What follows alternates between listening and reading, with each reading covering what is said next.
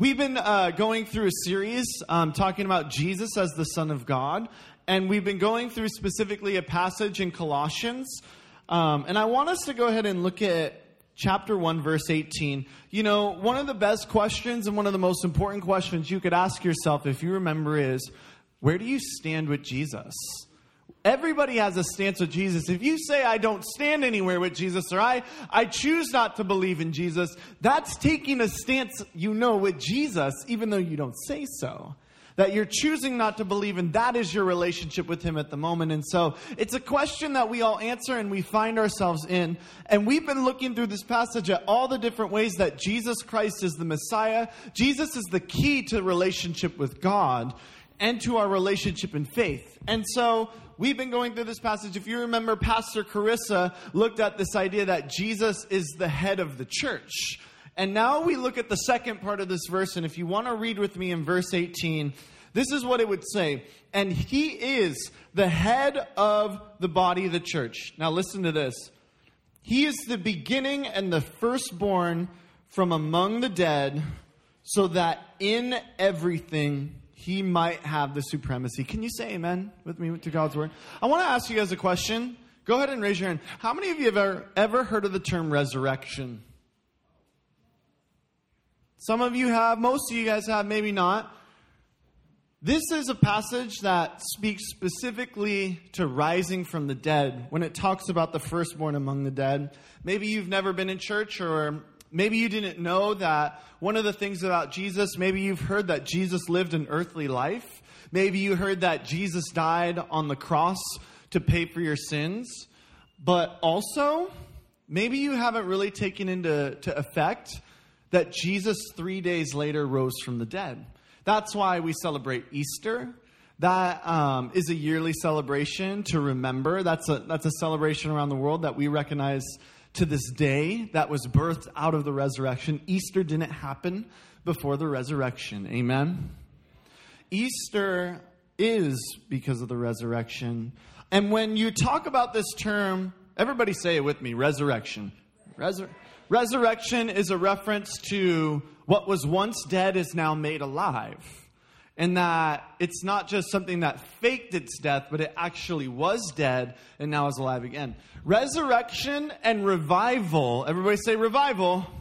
Revival are two different things because reviving something is referring to something is returning to its old form. It's been given life in the same way again. But this is where it gets a lot different and a lot of misunderstanding can happen. See, resurrection is being made new at the same time that you're being made alive. See, some of us think when we think about resurrection, that you're going to be resurrected, or Jesus would just be resurrected to a frail human form of himself. But when you look at resurrection in the Bible, it's a picture of being given a new body, a strong, eternal, that's not limited to this world and will die in the same way that your old body did.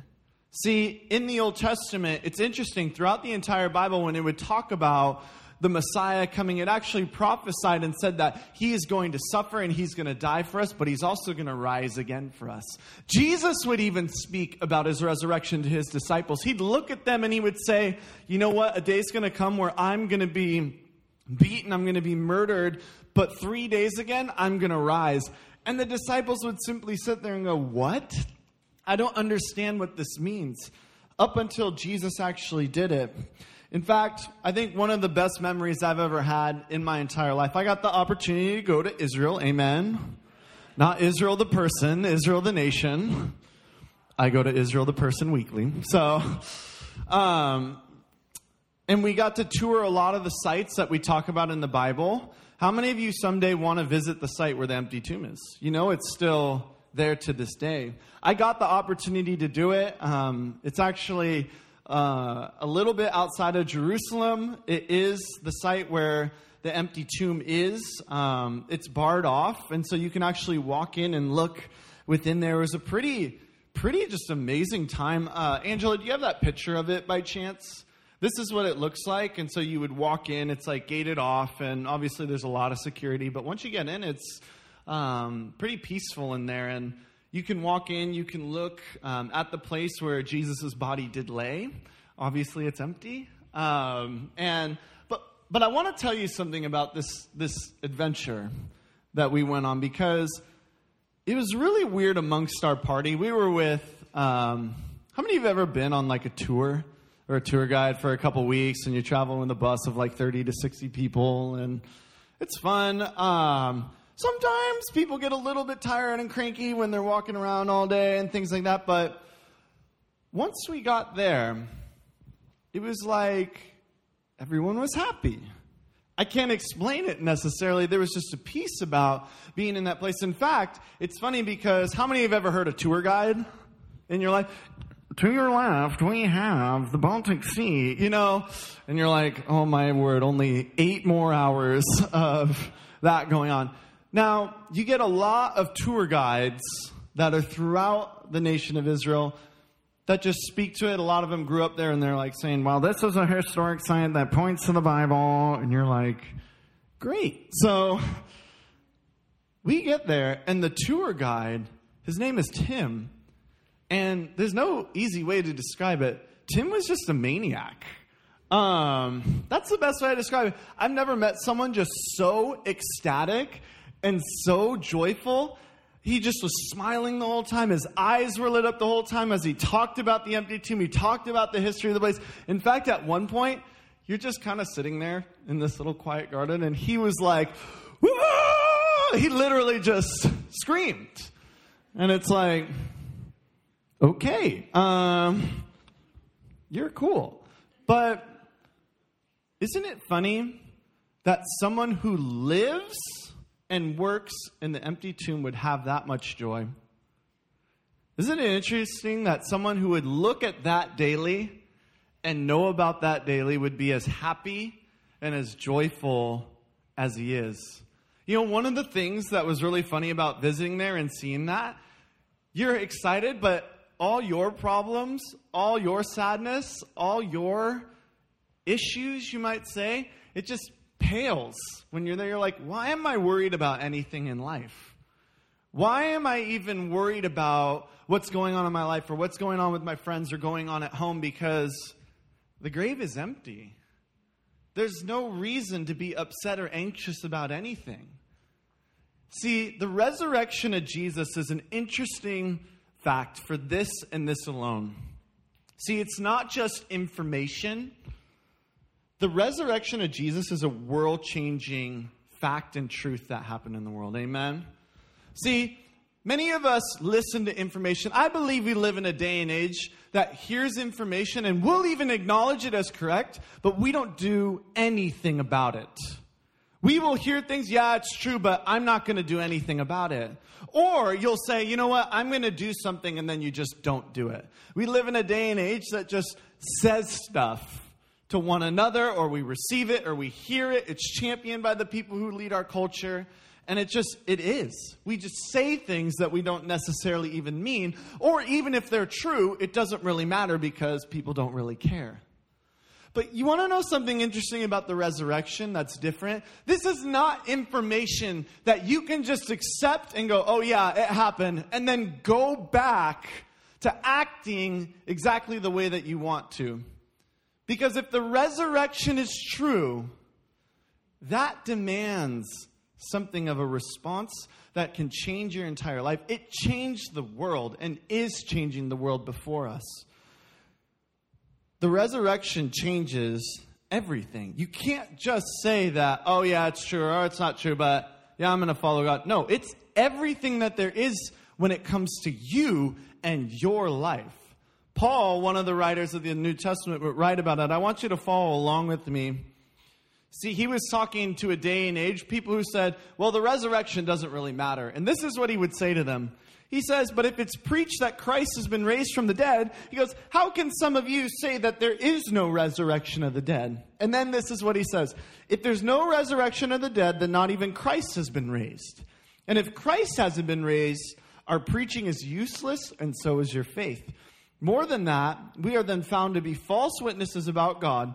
For we have testified about God that he raised Christ from the dead. But if he didn't raise him from the dead, then are if the dead are not raised, then Christ hasn't been raised either. And if Christ hasn't been raised, your faith is futile and you're still in your sins. Then those who have fallen asleep or passed away in Christ are lost. If only for this life we have hope in Christ. We are of all people the most to be pitied in the entire world. He says, You say that Christ didn't raise from the dead or resurrection isn't real, then Christ hasn't been raised from the dead. And if Christ isn't raised from the dead, then everything that Christ said isn't true. And if, if everything that Christ said isn't true, then we're just a bunch of idiots gathering together believing in something that isn't true. And what he would say is that you're still in your sins. You're not forgiven if that's the case. How many of you know that's, that's a pretty serious thing to think about? Amen? The resurrection is serious business and it's something that you have to consider for your lives. But now here's where it gets cool. It says, But Christ has indeed been raised from the dead, and he's the first fruits of those who have fallen asleep. For since death came through a man, the resurrection of the dead comes also through a man. For as in Adam all die, so in Christ all will be made alive. But each in turn, Christ the firstfruits, then when he comes, those who belong to him. And then the end will come when he hands over the kingdom of God to God the Father after he has destroyed all dominion, authority, and power. For he must reign until he has put all enemies under his feet. Now, listen to this the last enemy to be destroyed is death. We will look at that in a second, but I want you to understand something. If our faith falls apart with the resurrection, which it should, how much would it come together and be put together when the resurrection is real? Amen? If you're sitting in this room, and you believe that Jesus was raised from the dead, that means everything that Jesus says and everything that he stood for is true as well, whether it's about you or whether it's about your life. There are great implications. You can't just say, God, I believe that you resurrected from the dead, and then say, but I get to choose what I want to do with my life. I get to say whatever I want. Oh, you raised from the dead, but I believe that you don't love me. You can't say that.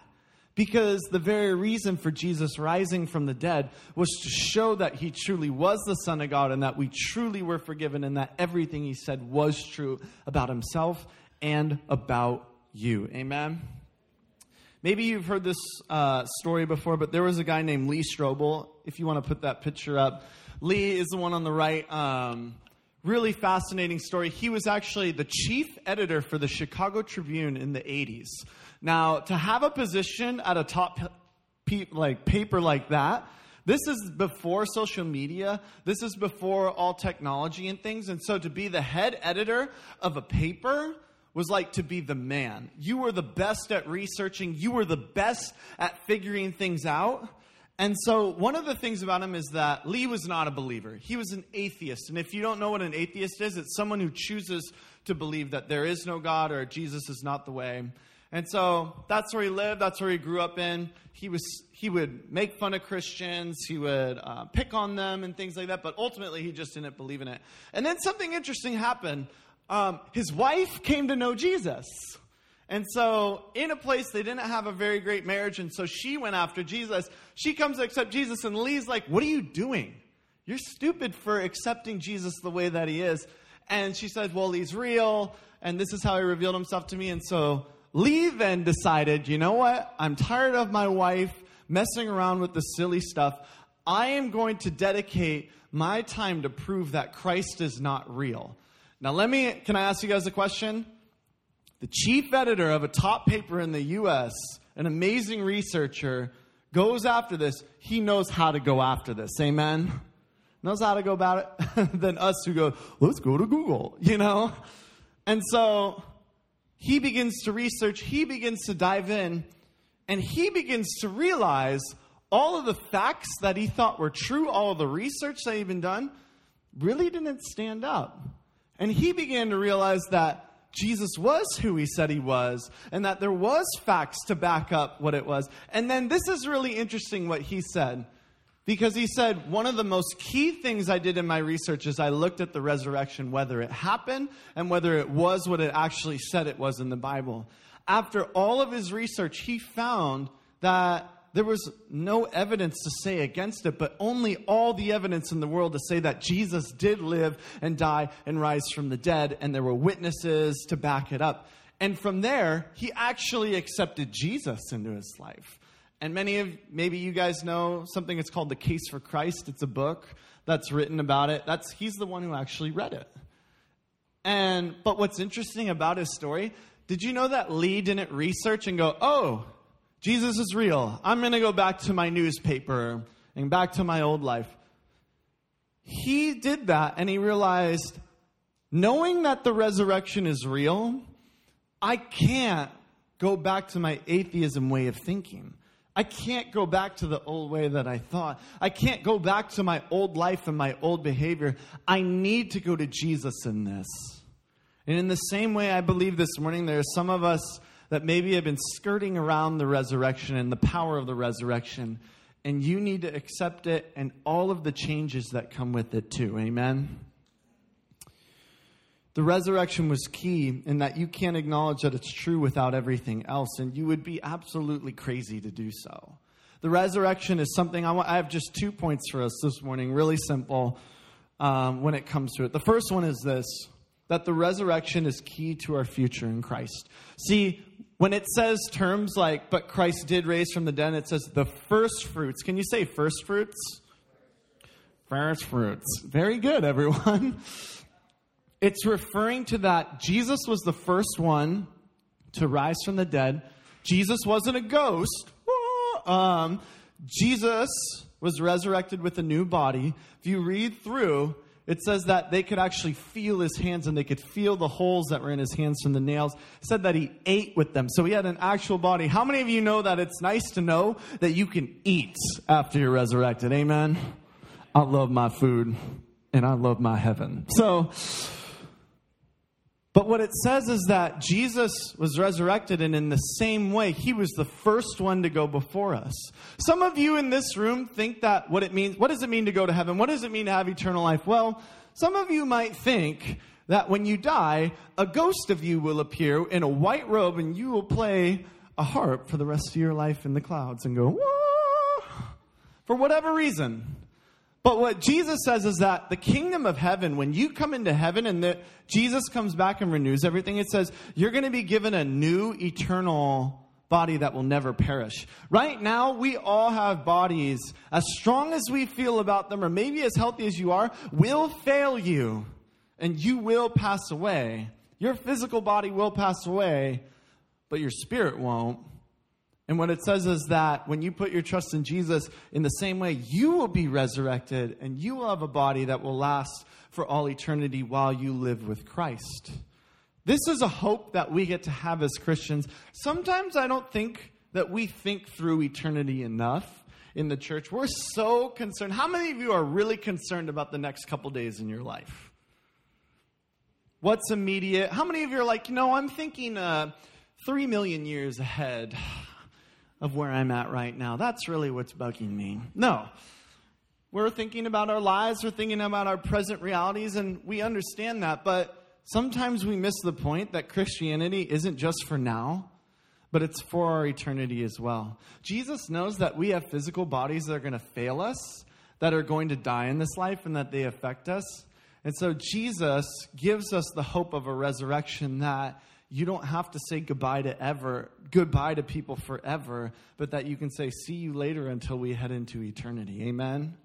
I don't know about you. If you've lost someone in this world or in this life maybe you've lost someone close to you. If you haven't you probably will at some point. Death is a part of life. If we're all going to die at some point that means we need to learn how to handle death. In fact death is one of the many reasons that people come to Christ because death is a reality that life on this planet doesn't live forever. I remember we had a student that was a part of our junior high ministry and a part of Sunset Presbyterian. His name was Sam uh, Day.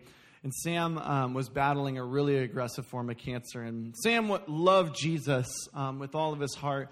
And it was an honor to partner with him during the last years of his life. But as he graduated eighth grade, um, his body just began to deteriorate and go south. And couple weeks before ninth grade began at Sunset, he actually passed away. And it was a really difficult season, as you guys could imagine, you know, for us as we knew him, but also for so many of his friends um, around us and families in the community. And I can remember going to his memorial service um, as we just celebrated his life, but and it was obviously a sad time as we all miss him and we wanted him to live a full life, but at the same time, there was so much joy amongst us celebrating a life of a person who pursued Jesus. But even cooler, at the end of the day, we could say, but he put his hope in Jesus, so we know that we're going to see him again. And that this is just a temporary time where we're separated from him. See, in the Bible, when it talks about death and it talks about believing in Jesus, Paul would say, just remember that you don't mourn the same way that the world mourns. See, when you don't have Jesus as the hope of your life, it's a pretty dark place because you're just saying goodbye to people and you have no idea what's going to happen. But did you know that in Jesus, that when you believe in Jesus, that you get to see them again someday? That's a hope that God gives us that there's so much more than this life that not even death could touch. Amen? Because someday Jesus is going to come back and he's going to do away with death, which is why it says at the end of this the last enemy to be destroyed is death. Calls death an enemy. It's like you're standing in the way of this world and you think that you can oppose my people, but when they trust in me, they don't have to be afraid of death anymore. They don't have to be afraid of losing people close to them because when you trust in Jesus, you have a hope of a greater eternity that's bigger than this life as well. See, the resurrection is key to your future because you're not living as people living for this life. Your worth isn't just meant for this life. And you're not just living to survive in this life, going, well, if I die, I lose it all. No, you pass away and you're in Jesus, you gain it all in Jesus.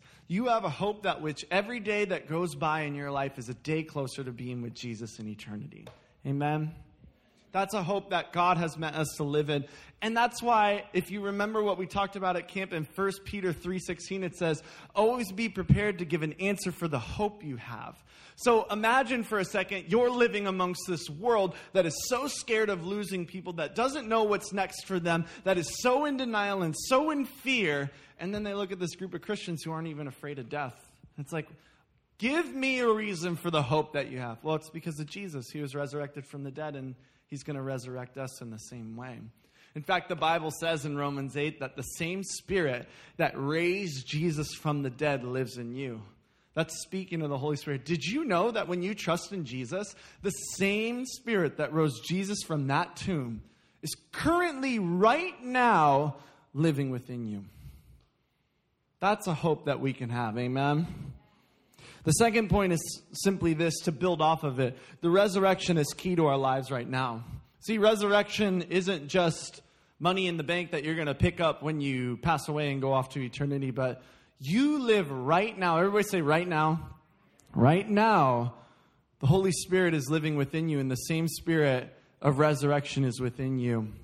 And that's important to know because when it comes to God redeeming parts of your life, when it comes to God working on stuff that's within you, you cannot, everybody listen, you cannot grow closer to Jesus without the work of the resurrection within you right now. See, we've seen a lot of students, I'm going to speak on behalf of the leaders. We've seen a lot of students, and maybe this is you in this room. We've seen a lot of students who try to just kind of change their behavior when they come to church. They're like, you know what? I'm just going to kind of act the right way. I'm going to fake it till I make it. You know, I'm just going to look the part. I'm going to try to not make any mistakes. But did you know the only thing that could change a person is the love of Christ? It's not yelling at them, it's not forcing them to do something. You can make people do stuff, but that's not going to change them.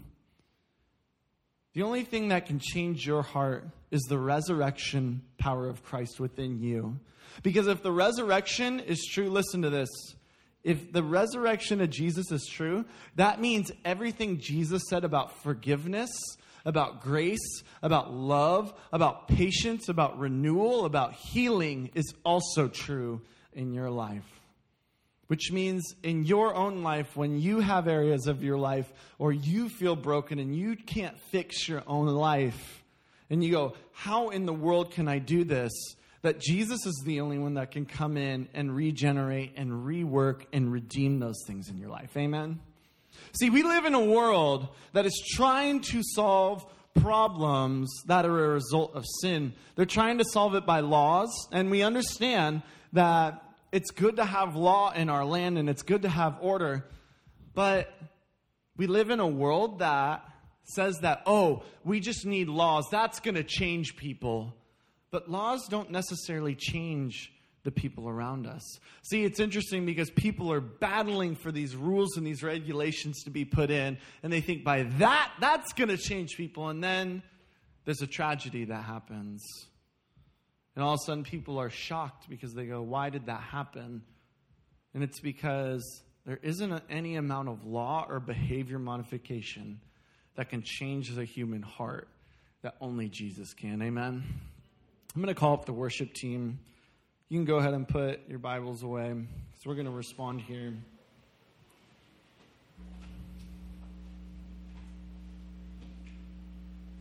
See, Jesus is the resurrection and the life. That's, that's one of the great I ams. This week we talked about Jesus being, I am the light of the world. And one of the things that Jesus says, he says, I am the resurrection and I am the light. And so this morning, um, if you're here, I, I just want you guys to go ahead and bow your heads right where you're at. Maybe you're here this morning. Um, come in. just right as we bow our heads. Let's let's bow our heads, guys. Um, maybe you're here this morning, and you've never said yes to Jesus in your life. Maybe you're someone that um, has never experienced the resurrection power before you. And maybe you are someone that acknowledges that Jesus is true, but you've never really thought for a minute about the resurrection and what that means. That if it's true and you believe in it, then everything that Jesus says, everything that Jesus has in store for you is also true as well.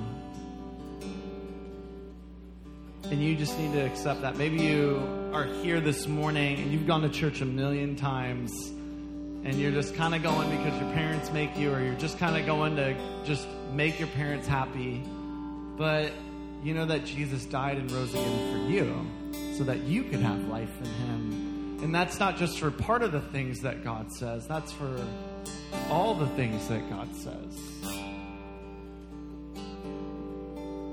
So this morning, just as we pray together, you want the power of the resurrection within you. Maybe you're struggling with a sin, or maybe you're struggling with yourself, and only the love of Jesus, only the resurrection of Jesus can change your heart and set you free. Maybe you've been just going after behavior first in your life. Oh, I'm just trying to change my behaviors and then I'll be good. When really you just need to know that you're loved and forgiven and resurrected by Christ, and then your behavior will change, will follow that. It's not the other way around. Jesus, we come before you this morning and we just praise you for the work of the resurrection that you've done in us. And we love you so, so much.